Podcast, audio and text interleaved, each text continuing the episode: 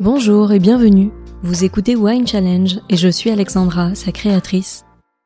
Depuis 2018, je sillonne les villages champenois pour partager avec vous mes rencontres inspirantes avec les vigneronnes et les vignerons de Champagne. Je vous invite au cœur du terroir pour découvrir leur parcours de vie, tant professionnel que personnel, et ainsi remettre l'humain au cœur du vin. Sans plus tarder, je vous laisse donc avec le portrait vigneron de la semaine, qui nous conduit à Épernay à la rencontre de Nathalie Doucet de la maison Bessrat Belfond. Je lui laisse le soin de vous raconter son histoire et je vous souhaite une très belle écoute. Bonjour Nathalie. Bonjour Alexandra. Merci beaucoup de me recevoir aujourd'hui chez Bessrat Belfond. Merci à vous. Je suis ravie de venir à votre rencontre pour compléter les portraits de la transmission Femmes en Champagne, donc une association que vous avez rejoint récemment. Et aujourd'hui, on va s'intéresser à votre portrait et à votre parcours. Donc pour commencer, je vais vous laisser vous présenter de la façon dont vous le souhaitez. Je m'appelle Nathalie Doucet, je suis présidente de la maison Champagne Bessrat Belfond, une maison dont on a célébré les 180 ans l'année dernière. 180 ans d'une histoire euh, unique avec un process de fabrication tout à fait particulier en Champagne puisqu'on préserve l'acide malique et euh, on a un système de basse pression avec des bulles 30% plus fines qu'un champagne traditionnel. Donc c'est une maison orientée sur euh, principalement la gastronomie, le secteur de la restauration, les cavistes, les épiceries fines. Avant d'occuper cette place aujourd'hui chez Bessrat Belfond, vous avez eu une carrière dans Champagne, mais pas que. Donc est-ce que vous pouvez nous remonter un peu le fil et puis nous raconter un peu qu'est-ce qui fait que vous êtes là aujourd'hui? Alors moi j'ai un parcours un petit peu particulier parce que je suis une fille d'aviateur, donc je suis née sur la BA 112 à Reims, mais euh, j'ai énormément voyagé au gré des déplacements euh, de mon papa. J'ai quitté la Champagne toute petite, mais le cœur y est resté et je me suis mariée avec un champenois. Donc je suis revenue en Champagne après mes études supérieures et j'ai décidé de faire mon doctorat en marketing sur le champagne, où j'ai intégré pour l'occasion la coopérative Nicolas Feuillette. Et quand vous étiez petite, est-ce que vous vous souvenez des premiers métiers que vous aviez en tête ou secteurs d'activité qui vous intéressaient ou est-ce que c'est assez flou pour vous? Alors, c'est assez flou. Par contre, j'avais une vraie appétence pour le vin. Parce que j'ai un pied en Champagne, mais un pied en Bourgogne aussi. Et j'avais un oncle qui avait une coopérative en Bourgogne où j'allais passer mes vacances. Et très petite, j'ai appris à déguster. Et très vite, quand je me suis réinstallée en Champagne, j'ai trouvé tout naturel de vouloir faire mon doctorat sur le champagne et la champagne.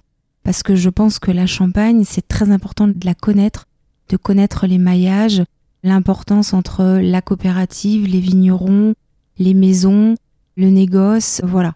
Donc euh, ça m'a permis d'appréhender tout ça très rapidement et de comprendre un petit peu ce qui était très important pour que la mayonnaise prenne et que euh, l'on puisse avoir des vins aussi extraordinaires qui puissent rayonner à travers euh, le monde.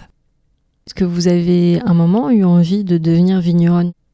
Devenir vigneronne, euh, quand on n'a pas un patrimoine personnel, c'est toujours un petit peu compliqué. Là, maintenant, actuellement, j'ai un demi-hectare de vignes, ce qui n'est pas grand-chose. Mais je pourrais me poser la question maintenant parce que, avec l'expérience, les gens qui m'ont transmis justement, qui m'ont appris à déguster, qui m'ont appris à faire les assemblages, qui m'ont appris à faire les dosages, je me sentirais beaucoup plus habilitée à construire mon propre champagne avec euh, tout ce que j'ai acquis euh, pendant des années et des années. Est-ce que vous avez une quête de légitimité qui est en cours, qui est achevée?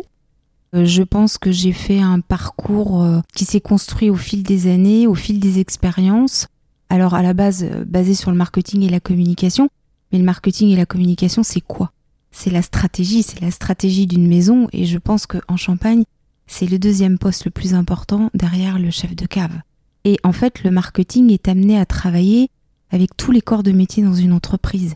C'est-à-dire aller voir le chef de cave et les œnologues pour leur dire qu'est-ce que vous avez en cave, aller voir les commerciaux, qu'est-ce qu'on pourra en faire, sur quel marché, à quel prix, avec quelle communication. Donc c'est une espèce de gymnastique intellectuelle euh, que l'on fait très tôt et qui nous permettent d'avoir une vision à 360 parce qu'on s'occupe aussi des achats, des matières sèches, etc. Et en fait, cette vision à 360, quand on arrive dans une entreprise, à la tête d'une entreprise, tout est très clair sur ce qu'il faut faire, ce qu'il faut pas faire, où il faut aller, où il faut pas aller, avec qui il faut travailler.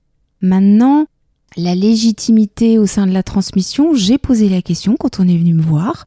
Parce que effectivement, je ne suis pas propriétaire et je ne suis pas fille d'un propriétaire. Donc, elle pouvait se poser, mais on m'a répondu très gentiment que Maggie était dans le même cas que moi et que ça n'empêchait pas de transmettre tout ce que l'on avait pu emmagasiner pendant ces années d'expérience professionnelle. Donc vous êtes passé par plusieurs maisons ou coopératives. Qu'est-ce que vous avez gardé de ces différents postes-là et qu'est-ce qui vous sert aujourd'hui euh, dans le poste chez Besseret Belfond En fait, chaque expérience, c'est un petit pion qui permet de construire sa pyramide petit à petit. Chez Nicolas Feuillat, j'avais une vision effectivement d'une coopérative avec le maillage et l'importance des vignerons. Après, je suis passée dans l'industrie. Je me suis pas vraiment éloignée parce que je suis rentrée dans le groupe Excel Industrie qui fait des automoteurs pour le champagne, mais un peu plus le milieu agricole où là, euh, j'ai appris à compter, véritablement à faire des tarifs. Quand il y a 2500 pièces sur un automoteur, voire plus, ça apprend la rigueur. Par la suite, je suis re-rentrée dans une maison de champagne. Là, tout ce qui était euh, la partie communication, Béatrice Cointreau m'a énormément transmis. J'ai vu l'importance pour une maison de champagne et pour un champagne de pouvoir communiquer, d'avoir son propre territoire de marque et pouvoir le défendre. Et l'importance d'être très présente auprès des journalistes et par leur biais auprès du consommateur. Donc d'abord, ce sont des belles rencontres professionnelles, ce sont des échanges, c'est aussi de la transmission. On m'a transmis énormément de choses pour que maintenant je puisse les transmettre à mon tour. Je crois que la boucle est bouclée quelque part. Et maintenant, mon rôle de présidente, c'est d'arriver à faire grandir mes équipes et de leur transmettre aussi des choses que moi, on a pu me transmettre. Et si on parle d'équipe, on parle aussi forcément de management. À partir de quel moment vous étiez vraiment sur cet axe-là et pas que sur le marketing? C'est une bonne question. Le management, je pense que c'est quelque chose que l'on a en soi ou pas, déjà. Je pense que c'est pas donné à tout le monde de pouvoir manager parce qu'il faut savoir être à l'écoute, il faut avoir euh, un minimum d'empathie, il faut savoir accompagner pour pouvoir bien manager. Je pense que ça, c'est aussi des choses que l'on acquiert euh, au fil des années. Bien évidemment, je pense que mes 18 ans dans une maison de champagne et dans une maison de cognac, où on est entouré déjà d'équipes et où on est obligé de transmettre des choses aux équipes de vente, nous amène déjà à manager énormément. Je me suis jamais véritablement posé la question. Donc vous considérez que c'était plutôt inné pour votre cas? Je ne sais pas si c'était inné, mais j'adore le partage et j'adore travailler en équipe. Moi, je suis pour un management participatif. J'ai toujours fonctionné comme ça, ça a bien fonctionné et je continue de le faire et je me pose pas de questions. Pour la plupart des personnes que je rencontre, le management est un gros challenge parce que effectivement, c'est pas toujours inné et ça demande des efforts. Si pour vous c'était plutôt, on va pas dire simple parce que rien n'est jamais simple, mais que c'était plutôt plus simple que d'autres tâches, qu'est-ce qui était votre plus gros challenge dans les diverses entreprises par lesquelles vous êtes passé? Chaque euh, taille d'entreprise a amené des challenges différents. Là actuellement, le plus gros challenge, on fait partie d'un groupe coté en bourse, il y a des règles, il y a des choses que j'ai apprises euh, parce qu'il faut aussi transmettre à l'actionnariat des informations, il y a une rigueur, c'est construire des business plans qui soient euh, vraiment faits au cordeau. Voilà, alors ça c'est des choses où on travaille dessus, on est aidé par des contrôleurs de gestion. C'est peut-être une partie qui m'était moins aisée au départ. Il y a aussi euh, tout ce qui est l'approche appro avec le vignoble, où il faut aller sur le terrain, il faut aller à la rencontre de nos livreurs. C'est des choses qu'on apprend. On prend énormément de plaisir à faire ça. Ce sont des challenges, mais ce sont des challenges qui sont très enrichissants. dès qu'on change d'entreprise, ce sont des nouveaux challenges parce qu'il y a une nouvelle stratégie à mettre en place, une nouvelle réflexion à avoir. Après, ce sont des challenges par rapport à la taille de l'entreprise, par rapport à la taille des équipes. Mais euh, voilà, rien n'est insurmontable à force de travail et de persévérance. Et quand euh, s'est opéré le changement vers Bessrat Belfond, comment ça s'est passé? Est-ce que c'est vous qui aviez en tête de changer pour progresser, pour voir d'autres horizons? Ou est-ce qu'on est venu vous solliciter et que ça vous a donné l'idée de faire autre chose? Alors, ça faisait un certain nombre d'années que j'étais dans la même maison et que je commençais un petit peu à tourner en rond. Et euh, j'avais décidé euh, à l'époque de quitter cette maison pour pouvoir me recentrer sur autre chose. Quand on a appris que j'avais quitté cette maison et qu'on est venu me chercher. Voilà. Et en fait, quand on est venu me chercher, on m'a dit Les deux maisons ont pas mal de similitudes puisqu'elles ne faisaient toutes les deux pas de fermentation malolactique. Donc au niveau de l'approche des vins, c'était sensiblement pareil. Et tout le travail que j'avais fait pour réveiller cette maison en termes de communication, il fallait le faire à nouveau pour celle-ci. Donc effectivement, c'était quelque chose qui m'était pas inconnu. Et est-ce que c'est pour cette raison que vous avez accepté? Parce que vous évoquiez que vous étiez parti pour faire autre chose, mais est-ce que cette autre chose correspond Alors, je pense que prendre la présidence d'une maison de champagne, ça ne se refuse pas quand on vous l'offre. Et euh, vous vous retroussez les manches et vous vous dites, allez hop, j'y vais. Le reste attendra, quelque part. C'était une manière de se prouver aussi qu'on en était capable. Et puis, moi, c'est ce que je dis. Si, quand on vous propose quelque chose, vous ne l'acceptez pas, après, il faut pas venir se plaindre. Je pense que justement, les femmes se posent peut-être trop de questions de légitimité ou de se dire est-ce que je vais en être capable? Euh, Si on n'en est pas capable, c'est quoi? On risque juste un petit problème d'ego en se disant bon bah tant pis, je me suis trompée. Si on réussit, bah, c'est une vraie fierté pour sa famille, pour son entourage et pour soi d'accomplissement personnel. Donc euh, de temps en temps, ça fait du bien et il faut y aller. Et est-ce que vous considérez justement que quand on est une femme dans le monde du vin, on a plus de difficultés à accéder à ce que l'on souhaite faire vraiment? Ou est-ce que c'est pas forcément un frein Ou en tout cas, il faut pas en faire un frein? Alors, c'est sûr qu'il faut pas en faire un frein. Maintenant, parfois, on a un petit peu plus de choses à prouver. Le monde du vin évolue énormément et en Champagne peut-être encore plus qu'ailleurs. On peut le constater, il y a de plus en plus d'onologues, de chefs de cave qui sont femmes. Donc euh, petit à petit, euh, le plafond de verre euh, saute. Présidence d'une maison de champagne, effectivement, nous ne sommes pas encore euh, suffisamment, mais on voit qu'il y a une évolution qui se fait également. Donc moi, je suis assez optimiste, je suis d'un naturel assez optimiste, et je pense que c'est lié aussi au fait qu'on doit toujours concilier notre vie personnelle et notre vie familiale. Quand on est une maman, on a aussi les enfants à s'occuper. Moi, c'est arrivé à point nommé parce que j'ai des enfants qui ont maintenant 27 et 31 ans, je n'ai plus besoin de m'en occuper. Donc je peux me consacrer 100% euh, à mon entreprise, voilà, c'est beaucoup plus facile. Dans mes collègues de la transmission, il y en a des plus jeunes, il y en a qui viennent d'être jeunes mamans. C'est sûr que c'est toujours un petit peu plus compliqué, c'est un petit peu plus rock'n'roll, et que dans notre carrière, moi-même je l'ai fait, j'ai mis ma carrière un petit peu de côté pendant un moment pour pouvoir me consacrer à mes enfants. Parce que euh, on décide d'être parents, ben on est censé aussi les accompagner euh, dans leur épanouissement personnel et dans leur vie personnelle. Donc il n'est pas question à ce moment-là de mettre euh, son travail en numéro un. Et justement, est-ce que ça a pu être quelque chose qui vous a été reproché ou en tout cas sanctionné indirectement euh, dans le monde du travail, pour le coup, le fait de mettre votre rôle de maman en priorité? Alors à un moment donné, oui. Je vais être très claire, oui. Parce que j'avais même décidé de prendre un congé parental et j'ai dû me justifier quand j'ai voulu revenir en entreprise. Quand j'ai fait ma soutenance de thèse, j'étais enceinte de 7 mois. Hein. Donc euh, déjà, au niveau du jury, ça les avait un petit peu surpris. Mais moi, je m'étais mis euh, une deadline et il fallait absolument que je le passe avant d'avoir le bébé parce que après, je n'aurais plus eu le temps. Je travaillais en même temps que je l'ai préparé, donc c'était un petit peu rock'n'roll aussi. Donc oui, c'est pas toujours évident parce que il faut que les dirigeants fassent confiance dans le sens où euh, c'est pas parce qu'on est en congé parental ou c'est pas parce qu'on va avoir un enfant qu'on va moins bien faire son travail. Après même, je me suis mis à temps partiel parce que mon deuxième enfant avait des gros problèmes de santé. J'ai passé cinq ans où je faisais des allers-retours à l'hôpital et j'étais à Paris régulièrement et donc j'ai décidé de faire un temps partiel. Dans les faits, je faisais mon temps complet euh, à la place de mon temps partiel, mais j'avais mes mercredis pour accompagner mon fils à l'hôpital. Et je crois que pour moi, c'était vraiment vital de le faire. Il n'était pas question de raisonner autrement. Mais effectivement, j'aurais peut-être été au poste où je suis actuellement un petit peu plus tôt, mais c'est pas grave, chaque chose arrive en son temps. Et donc finalement, qu'est-ce que vous pourriez conseiller à des femmes pour arriver à se faire plus confiance? C'est difficile de se mettre à la place des gens, mais je crois que de temps en temps, il faut savoir pousser les portes, et de temps en temps, il faut se dire j'y vais, voilà, tout simplement. Est-ce que vous estimez que vous êtes suffisamment audacieuse? On l'est jamais assez, je pense. Enfin, moi, de par mon éducation, souvent je me mets des barrières quand même. Hein. Je dirais pas que je suis quelqu'un d'audacieux parce que je suis un peu trop cartésienne pour ça. Mais par contre, j'aime bien les challenges. Ça, c'est clair.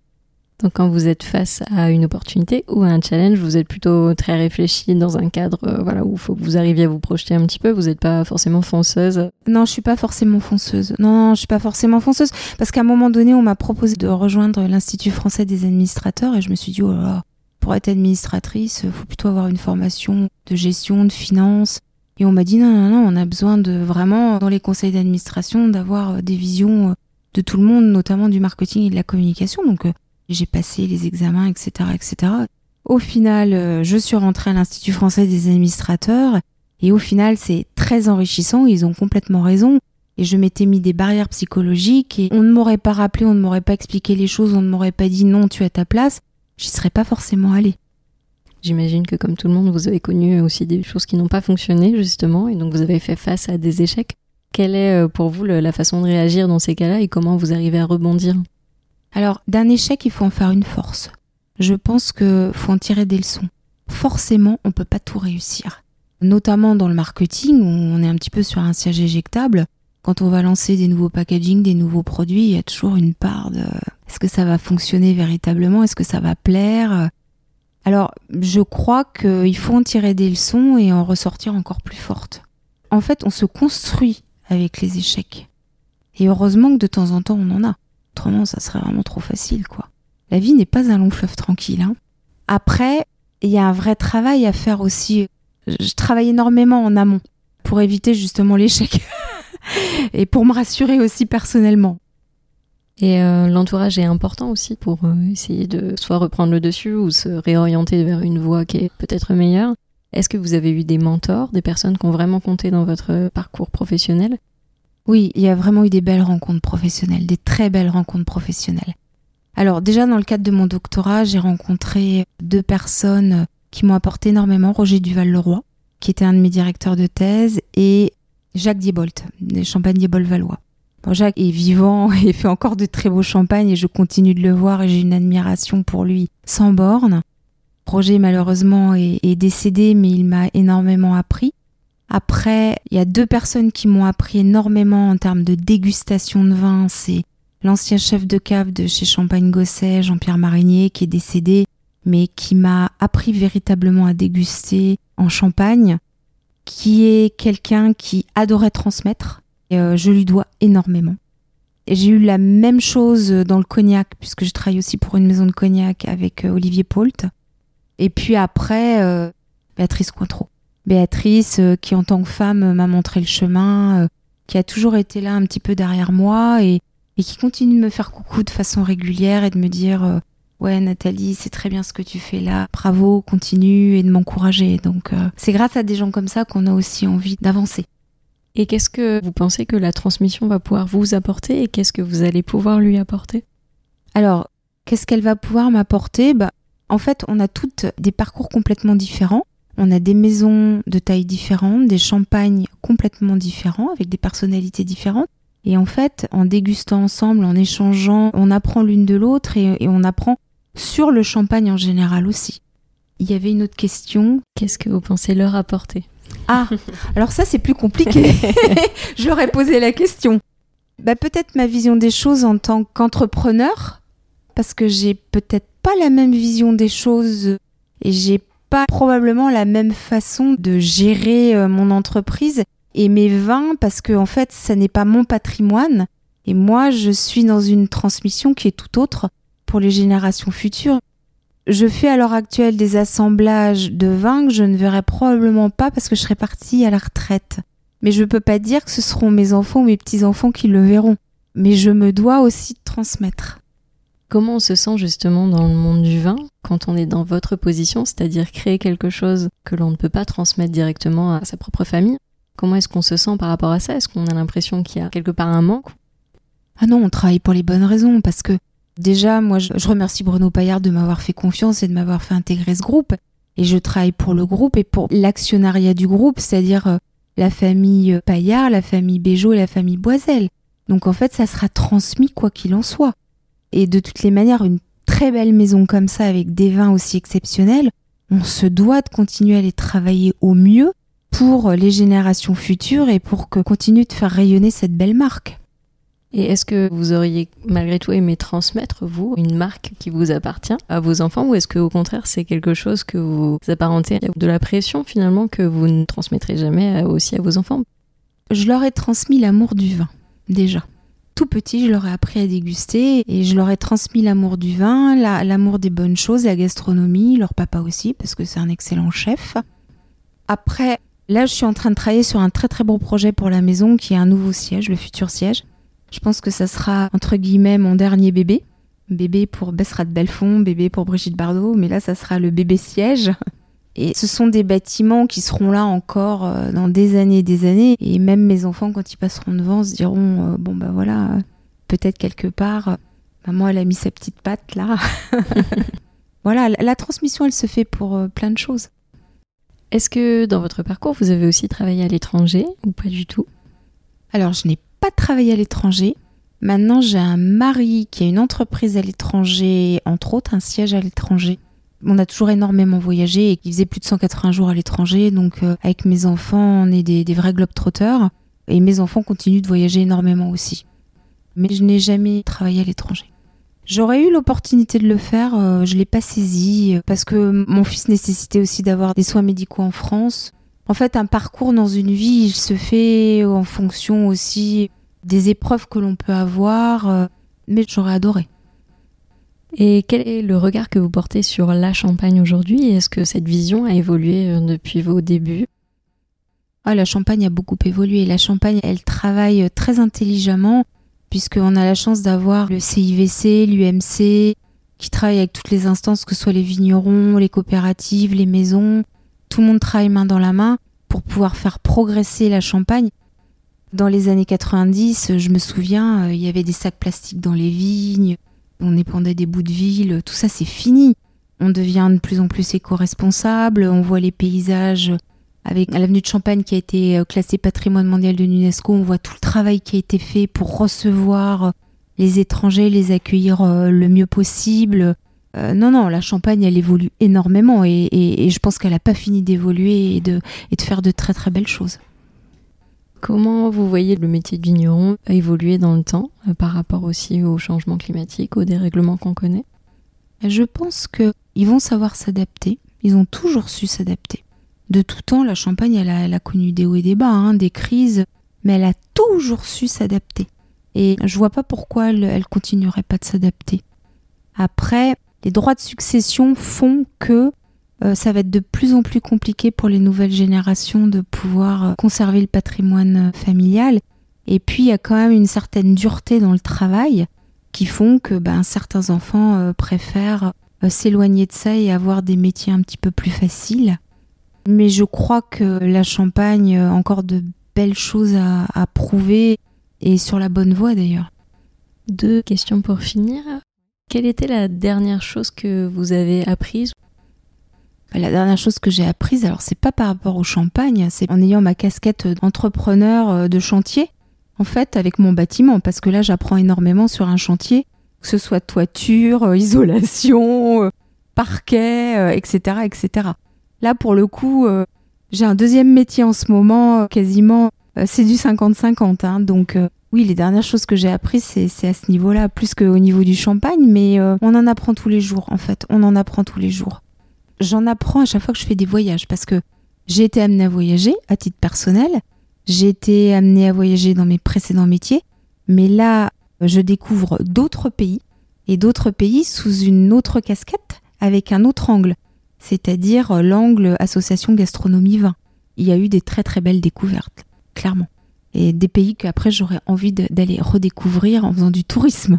De toutes les manières, de par ma fonction, j'apprends tous les jours. Et c'est ça qui est passionnant. Et c'est ça qui donne une énergie folle quand on part le matin pour venir travailler. Et si on pouvait imaginer votre dîner parfait, qu'est-ce qu'on servirait à boire à table et qui y aurait autour de la table? Alors, moi j'aime beaucoup la musique, la musique classique.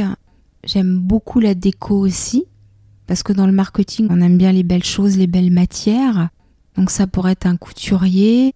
Après, je trouve que c'est important d'être ouvert sur l'international, donc quelqu'un qui aurait un poste peut-être à Bruxelles, à la Commission européenne ou quelque chose comme ça pour avoir une vision géopolitique, géostratégique. Et puis un chef, parce que j'adore bien manger et bien boire, donc euh, voilà. Alors en chef, euh, j'en ai un auquel je pense euh, tout de suite, c'est Jean-Pierre Vigato, que j'adore. En sommelier, Philippe Forbras, que j'aime beaucoup aussi. En musique, je penserai à un Gauthier Capuçon, dans le monde de la couture, ça serait forcément un couturier français. Bessrat Belfond, c'est la bébé French Touch, hein. c'est l'art de vivre à la française. Donc pour moi aussi, le dîner parfait, c'est avec aussi de la belle vaisselle, des beaux verres, c'est vraiment l'art de vivre à la française. Donc euh, mon dîner parfait, ça serait ça. Et qu'est-ce qu'il y aurait à table? Oh, euh, une cuvée des moines millésimés. Je peux pas en parler encore parce qu'on va la lancer cette année. Ok. Ça sera juste un millésime 2012, ça je peux le dire. Et ça sera vraiment une très très belle cuvée avec beaucoup d'arômes, beaucoup de subtilité, d'élégance, de finesse, euh, une belle tension, une belle fraîcheur. Qu'est-ce que je peux vous souhaiter pour la suite? Eh bien écoutez, euh, que la maison continue de se développer et puis qu'on ait plein de beaux projets encore à venir. Et à titre personnel À titre personnel, de toujours trouver euh, le bon équilibre entre la vie personnelle et la vie professionnelle. Je pense que c'est ça qui est important. C'est-à-dire que tant qu'il y a ça, on est épanoui et tout se passe bien. Eh ben, c'est tout le mal que je vous souhaite. Eh ben, merci beaucoup Alexandra. Merci à vous, à bientôt.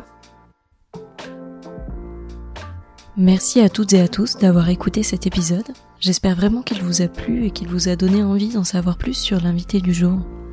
Vous pouvez retrouver dès maintenant toutes les informations et les références de cet épisode sur le site wine-challenge.com, mais également sur le compte Instagram du podcast at winechallengepodcast. Je vous donne rendez-vous dans 15 jours pour découvrir une nouvelle conversation. D'ici là, je compte sur vous pour partager vos épisodes préférés auprès de tous les amoureux du vin. Merci à toutes et à tous, et à très vite